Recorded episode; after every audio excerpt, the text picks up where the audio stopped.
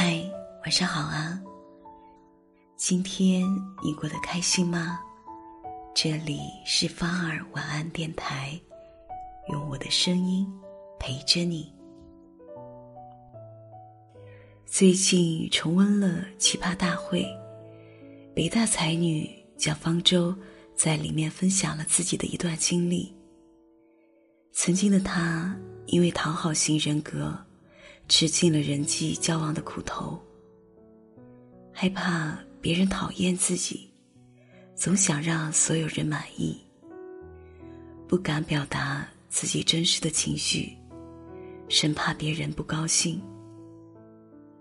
生活中，人或多或少都会有这样的困扰，但只要想明白一点，很多问题都能够得到解决。有人说，为了博取他人的称许和微笑，让自己战战兢兢，套入了所有的模式里。走到中途，才发现，自己只剩下一个模糊的面目，和一条不能回头的路。人与人之间的关系，不是用讨好来维系的。最后留在身边的人，都是相处不用讨好。误会不用解释的人，不知道你有没有发现，人总是喜欢站在自己的角度看问题。那些了解你、体谅你的人，往往不需要你解释，他就懂；而那个从一开始就误会你的人，你怎么解释，他都只相信自己心里想的。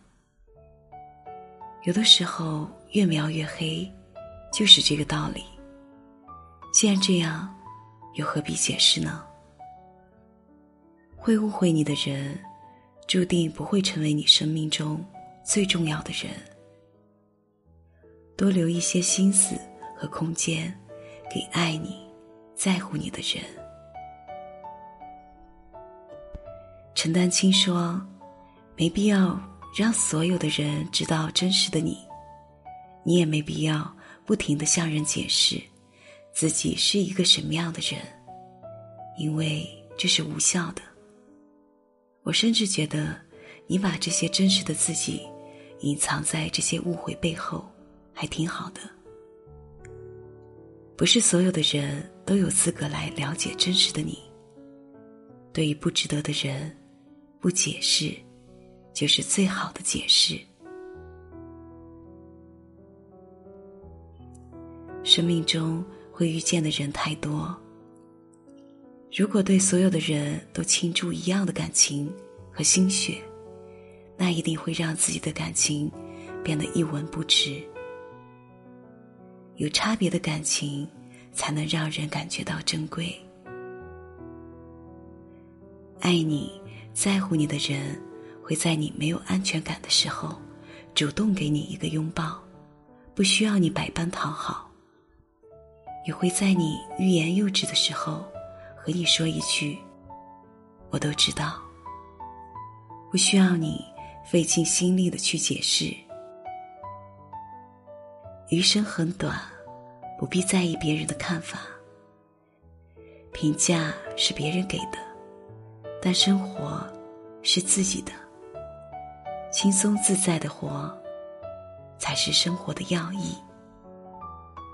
你觉得讨好型人格对一个人的社交影响大吗？